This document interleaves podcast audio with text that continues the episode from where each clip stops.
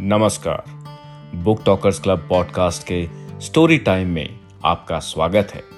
यहाँ हमारे कथावाचक अपने अनोखे अंदाज में आपके साथ साझा करेंगे हर बार एक नई कहानी। आशा करते हैं कि आज की कहानी आपको पसंद आएगी।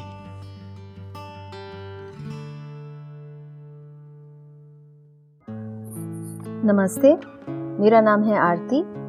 और आज मैं आपको पढ़कर सुना रही हूँ पनीश्वर नाथ रेणु की लिखी कहानी संवदिया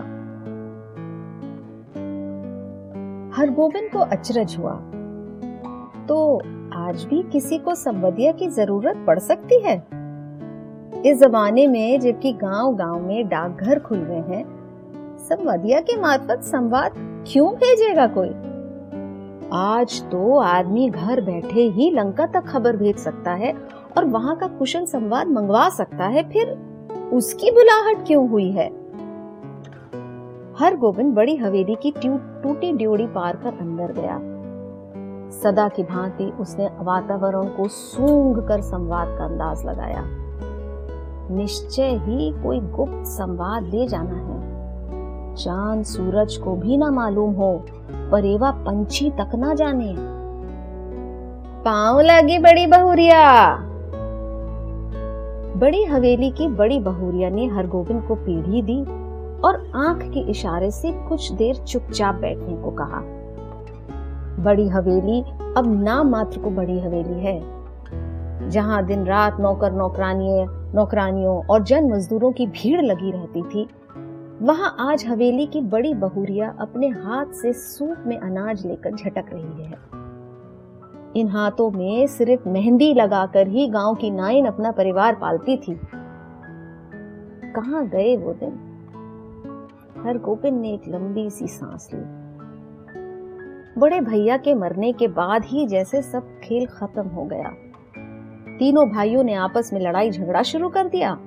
रैयतों ने ज़मीन पर दावे करके दखल किया। फिर तीनों भाई गाँव छोड़कर शहर जा बसे। रह गई तो बस अकेली बड़ी बहुरिया।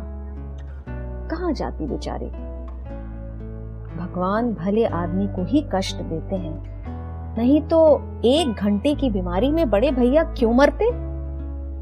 बड़ी बहुरिया की देह से जेवर खींच खींच कर बंटवारे की लीला हुई। हर गोविंद ने देखी अपनी आँखों से इस द्रौपदी चीरहरण की लीला। बनारसी साड़ी को तीन टुकड़े करके बंटवारा किया था निर्दयी भाइयों ने। बेचारी बड़ी बहुरिया। गाँव की मुदाइन बूढ़ी न जाने कब से आँगन में बैठकर बड़बड़ा रही थी। उधार का सौदा खाने में बड़ा मीठा लगता है और दाम देते समय मुदाइन की बात कड़वी लगती है। मैं आज दाम लेकर ही उठूँगी यहाँ से। बड़ी बहुरिया ने कोई जवाब न दिया। हर गोबिंद ने फिर लंबी सांस ली। जब तक ये मुदाइन आँगन से नहीं टलती, बड़ी बहुरिया हरगोबिंद से कुछ नहीं बोलेंगी। वह अब चुप ना रह सका। मुदाइन काकी, बाकी बकाया वसूलने का यह काबुली कायदा तो तुमने खूब सीखा है। काबुली कायदा? सुनते ही मुदाइन तमक कर खड़ी हो गई। चुप रहे मुझ से निमोचिए क्या करूँ काकी? भगवान ने मूछ दाढ़ी दी ही नहीं। न काबुली आगा साहब की तरह गुलजार दाढ़ी। फिर काबुल का नाम लिया तो जीप पकड़ के खींच लूँगी। हरगोबिंद ने जीप बाहर निकालकर दिखाई, अर्थात खींच ले। पाँच साल पहले गुल मोहम्मद आगा उधार कपड़े लगाने के लिए गाँव आता था और मुदाइन के ओसरे पर दुकान लगाकर बैठता था।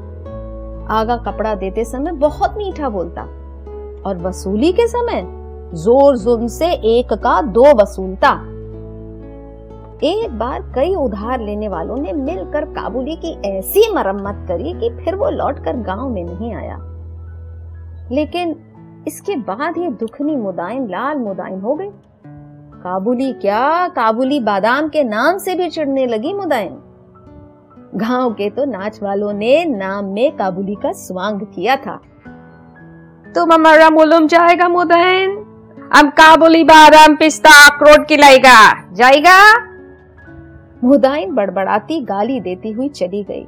तो बड़ी बहुरिया ने हरगोबिंद से कहा, हरगोबिंद भाई, तुमको एक संवाद ले जाना है। आज ही। बोलो, जाओगे ना? कहा?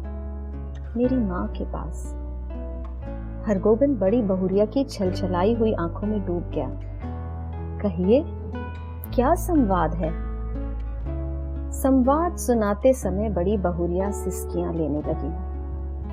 हरगोबिंद की आँखें भी भर आईं। बड़ी हवेली की लक्ष्मी को पहली बार इस तरह सिसकते देखा हरगोबिंद ने। वह बोला, बड़ी बहुरिया, दिल को कड़ा कीजिए। और कितना कड़ा करूँ दिल? माँ से कहना कि मैं भाई भाभीियों की नौकरी करके पेट पाल लूँगी, बच्चों के झूठन खाकर एक कोने में पड़ी रहूँगी, लेकिन यहाँ अब नहीं। अब नहीं रह सकूँगी। कहना, यदि माँ मुझे यहाँ से नहीं ले जाएँगी तो मैं किसी दिन गले में घड़ा बांधकर पोखरे में डूब मरूँगी। बथुआ साग खाकर कब तक जीऊं? किस लिए? किसके लिए? हरगोविंद का रोम रोम कलपने लगा। देवर देवरानियाँ भी कितनी बेदर्द हैं। ठीक अघनी दान के समय बाल बच्चों को लेकर शहर से आएँगे। दस पंद्रह दिनों में कर्ज उधार की ढेरी लगाकर वापस जाते समय दो दो मन के हिसाब से चावल चूड़ा ले जाएँगे। फिर आम के मौसम में आके हाजिर। कच्चा पक्का आम तोड़कर बोरियों में बंद करके ले जाएँगे, फिर उलट कर कभी ना देखते। राक्षस हैं सबके सब। बड़ी बहुरिया आंचल के खूंट से पाँच रुपए का एक गंदा नोट निकालकर बोली, पूरा रहा खर्च भी न जुटा सकी। आने का खर्च माँ से ही मांग लेना। उम्मीद है भैया तुम्हारे साथ आवेंगे। हरगोबिंद बोला, बड़ी बहुरिया, राह खर्च देने की ज़रूरत नहीं। मैं इंतज़ाम कर लूँगा। तुम कहाँ से इंतज़ाम करोगे? मैं आज दस बजे की गाड़ी से ही जा रहा हूँ। बड़ी बहुरिया हाथ में नोट लेकर चुपचाप भावी शून दृष्टि से हरगोबिंद को देखती रही। हरगोबिंद हवेली से बाहर आ गया। उसने सुना बड़ी बहुरिया कह रही थी, मैं तुम्हारी राह देख रही हूँ। संवदिया, अर्थात संवाद वाहक। हर गोबिंद संवदिया, संवाद पहुँचाने का काम सभी नहीं कर सकते हैं।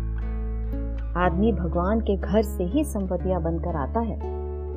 संवाद के प्रत्येक शब्द को याद रखना, जिस सुर और स्वर में संवाद सुनाया गया है, ठीक उसी ढंग से जाकर सुनाना, ये सहज काम नहीं। गाँव के लोगों की गलत धारणा है कि निठल्ला, कामचोर और पेटू आदमी ही संवदिया का काम करता है। न आगे नात, न पीछे पगा बिना मजदूरी लिए जो गाँव गाँव संवाद पहुंचावे, उसको आप और क्या कहेंगे? औरतों का गुलाम। जरा सी मीठी बोली सुनकर ही नशे में आ जाए, ऐसे मर्द को भला मर्द कहेंगे। किंतु गाँव में कौन ऐसा है जिसके घर की माँ, बहू, बेटी का संवाद हर गोबिंद ने ना पहुँचाया? लेकिन ऐसा संवाद पहली बार लेकर जा रहा है वो। गाड़ी पर सवार होते ही हरगोबिंद को पुराने दिनों और संवादों की याद आने लगी। एक करोड़ गीत की भूली हुई कड़ी फिर उसके कानों के पास गूंजने लगी। पड़ो दाड़ी धरो, हमारी संवाद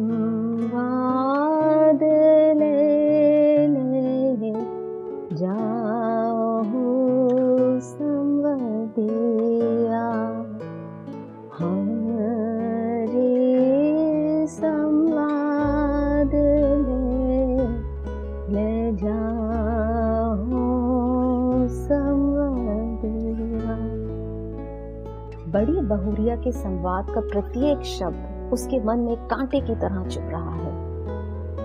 किसके भरोसे यहाँ रहूँगी? एक नौकर था, वो भी भाग गया। गाय खूटे से बंधी भूखी प्यासी हिकर रही है, मैं किसके लिए इतने दुख झेलूं?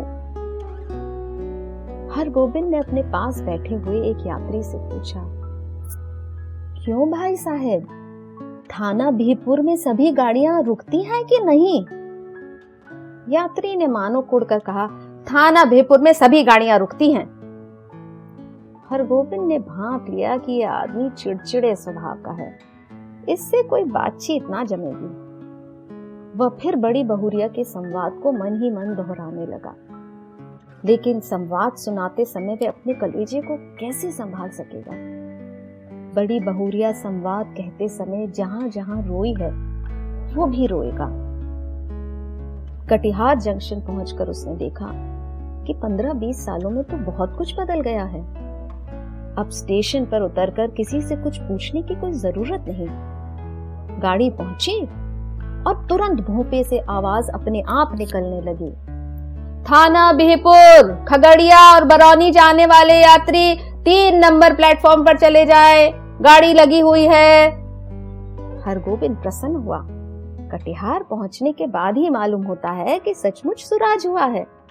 इसके पहले कटिहार पहुंचकर किस गाड़ी में चढ़े किधर जाएँ, इस पूछताछ में कितनी बार ही तो उसकी गाड़ी छूट गई। गाड़ी बदलने के बाद फिर बड़ी बहुरिया का करुण मुखड़ा उसकी आँखों के सामने उभर गया। हर गोविंद भाई माँ से कहना भगवान ने आँखें फेर ली। लेकिन मेरी माँ तो है। किस लिए? किसके लिए मैं बथुआ की साफ़ खाकर कब तक जीऊं? थाना बिहपुर स्टेशन पर जब गाड़ी पहुँची तो हरगोबिंद का जी भारी हो गया। इसके पहले भी कई भला बुरा संवाद लेकर वह इस गाँव में आया, कभी ऐसा नहीं हुआ। उसके पैर गाँव की ओर बढ़ ही नहीं रहे। इसी पगडंडी से बड़ी बहुरिया अपने मैके लौट आवेंगी। गाँव छोड़ चली जावेगी। फिर कभी ना आवेगी। हर गोविंद का मन कलपने लगा। तब गाँव में रह ही क्या जाएगा? गाँव की लक्ष्मी ही गाँव छोड़कर चली जावेगी। किस मुँह से वो ऐसा संवाद सुनाएगा? कैसे कहे कि बड़ी बहुरिया बथुआ साग खाकर गुजर कर रही है?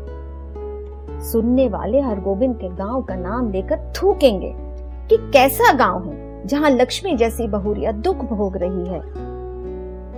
अनिच्छा पूर्वक हरगोबिंद ने गाँव में प्रवेश किया। हरगोबिंद को देखते ही गाँव के लोगों ने पहचान लिया कि जलालगढ़ गाँव का संवदिया आया है। न जाने क्या संवाद लेकर आया है।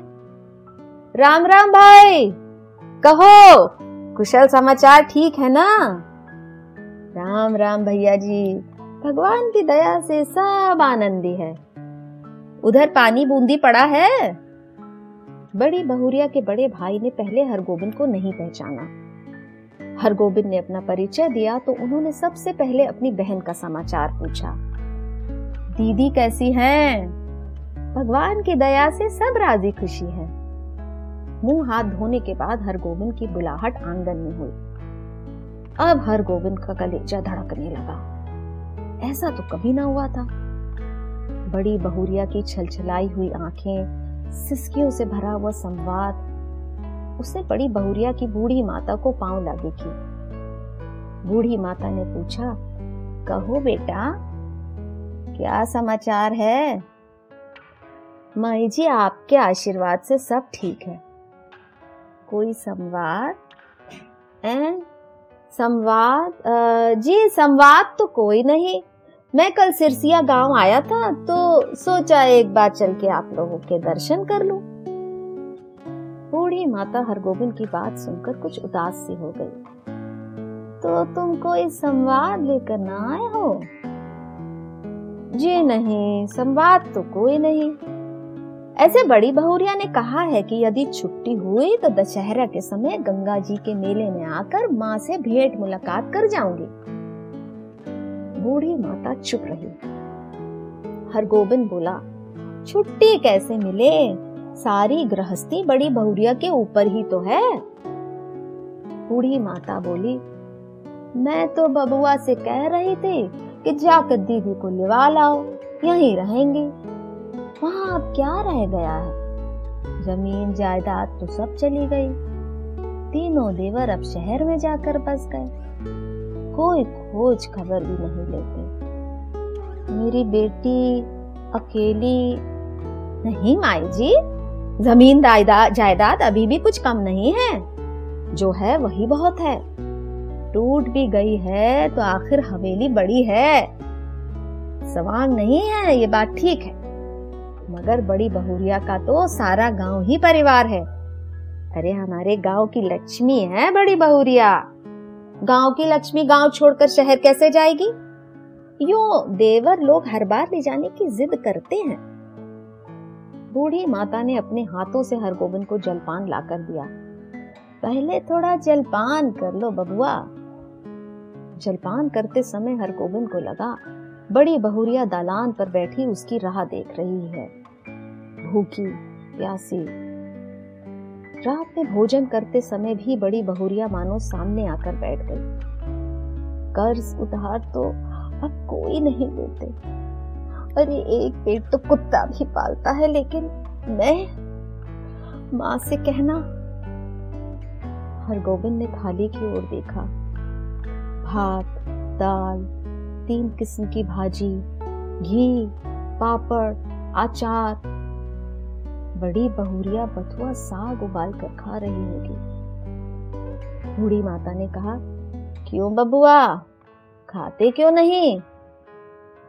माई जी पेट भर जलपान जो कर लिया है। अरे जवान आदमी तो पाँच बार जलपान करे तो भी एक थाल भात खाता है। हरगोबिंद ने कुछ नहीं खाया। खाया ही नहीं गया। संवदिया डट कर खाता है और अफर कर सोता है, किंतु हरगोबिंद को नींद नहीं आ रही है। ये उसने क्या किया? क्या कर दिया? वो किस लिए यहाँ आया था? वो झूठ क्यों बोला? नहीं नहीं। सुबह उठते ही वह बूढ़ी माता को बड़ी बहुरिया का सही संवाद सुना देगा। अक्षर अक्षर माई जी, आपकी इकलौती बेटी बहुत कष्ट में है। आज ही किसी को भेजकर बुलवा लीजिए, नहीं तो वो सचमुच कुछ कर बैठेगी। आखिर इतना वो किसके लिए सहेगी? बड़ी बहुरिया ने कहा है कि भाभी के बच्चों का झूठन खाकर वो एक कोने में पड़ी रहेगी। रात भर हर गोविंद को नींद नहीं आई। आँखों के सामने बड़ी बहुरिया बैठी रही सिसकती आँसू पोंछती हुई। सुबह उठकर उसने दिल को कड़ा किया। वह संवदिया है। उसका काम है सही सही संवाद पहुंचाना। वह बड़ी बहुरिया का संवाद सुनाने के लिए बूढ़ी माता के पास जा बैठा। बूढ़ी माता ने पूछा, क्या है बबुआ? कुछ कहोगे? माई जी, मुझे इसी गाड़ी से वापस जाना होगा, कई दिन हो गए। अरे, इतनी जल्दी क्या है? एक आध दिन रहकर मेहमानी करवा लो। नहीं माई जी, इस बार आज्ञा दीजिए। दशहरे में मैं बड़ी बहुरिया के साथ आऊँगा, तब डट कर पंद्रह दिनों तक मेहमानी करवाऊँगा। बूढ़ी माता बोली, ऐसी जल्दी थी तो आए ही क्यों? सोचा था बिटिया के लिए दही चूड़ा भेजूँगी। सो दही तो हो ना सकेगा आज। थोड़ा चूड़ा बासमती धान का है, लेते जाओ। चूड़ा की पोटली बगल में लेकर हरगोबिंद आँगन से निकला।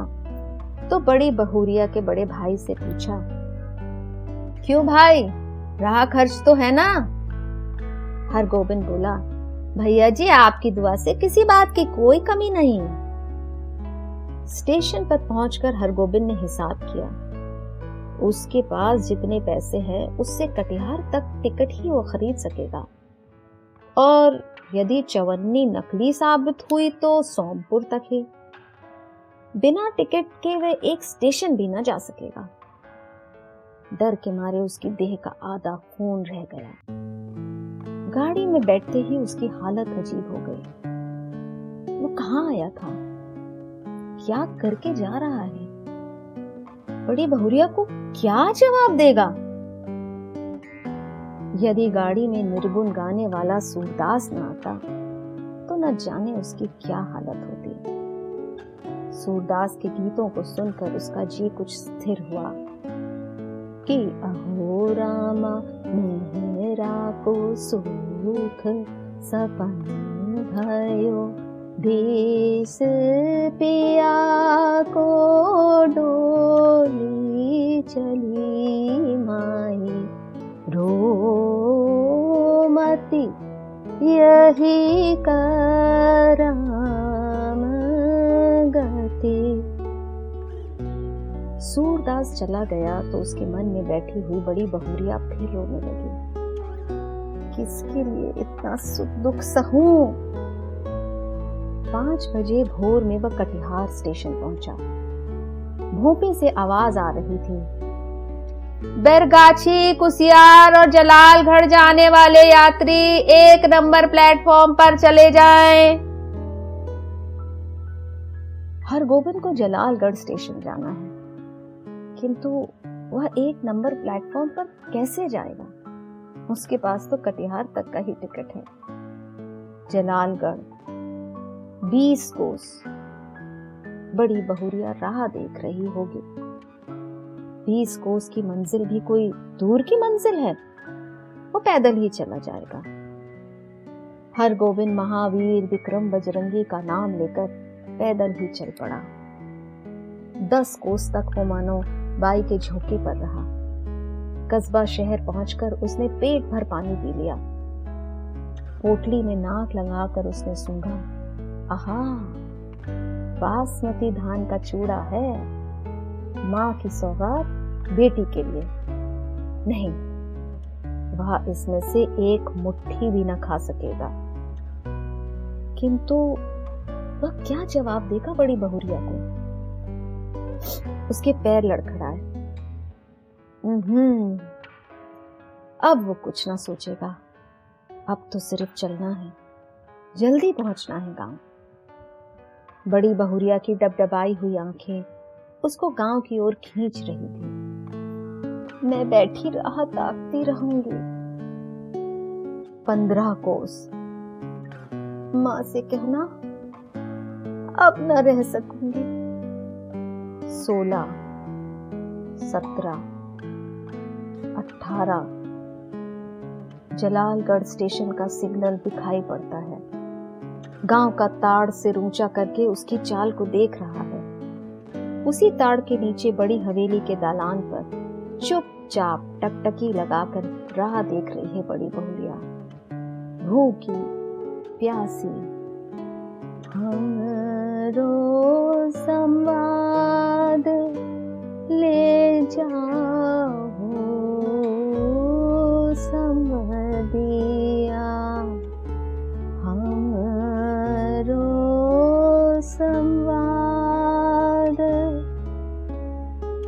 लेकिन ये कहाँ चला आया हर गोविंद ये कौन गाँव है?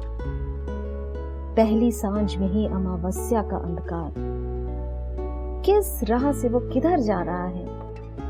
नदी है? कहाँ से आ गई नदी? नहीं नदी नहीं, खेत है। ये ये झोपड़े हैं या हाथियों का झुंड? ताड़ का पेड़ किधर गया? वह राह भूलकर न जाने कहाँ भटक गया। इस गाँव में आदमी नहीं रहते क्या? कहीं कोई रोशनी ही नहीं, वो किससे पूछे? वहाँ वहाँ वो रोशनी है या आँख, वो खड़ा है कि वो वो चल रहा है? वो वो गाड़ी में है या या धरती पर? हर गोविंद भाई, आ गए। ये ये बड़ी बहुरिया बोल रही है कि कि कटिहार स्टेशन का भोपा बोल रहा है। हर गोविंद भाई हर गोविंद भाई क्या हुआ तुमको? बड़ी बहुरिया। हर गोविंद ने हाथ से टटोल कर देखा तो वो बिछावन पर लेटा हुआ है। सामने बैठी छाया को छू कर बोला, बड़ी बहुरिया हर गोविंद भाई अब जी कैसा है? लो, एक घूट दूध और पी लो। खोलो? मुँह खोलो? हाँ पियो। पियो ना। हर गोविंद होश में आया। बड़ी बहुरिया दूध पिला रही है।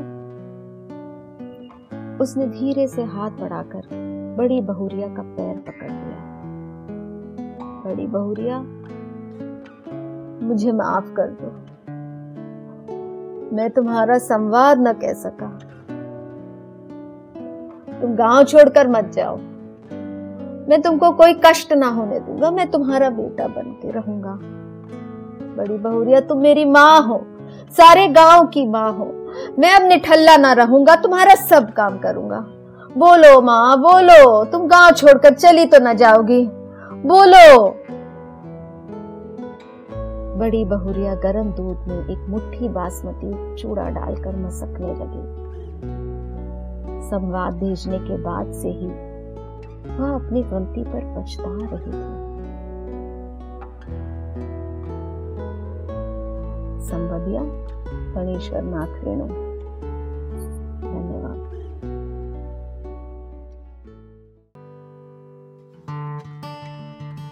सुनने के लिए धन्यवाद। आप हमारे साथ जुड़ सकते हैं हमारे लाइव सेशंस में क्लब हाउस पर।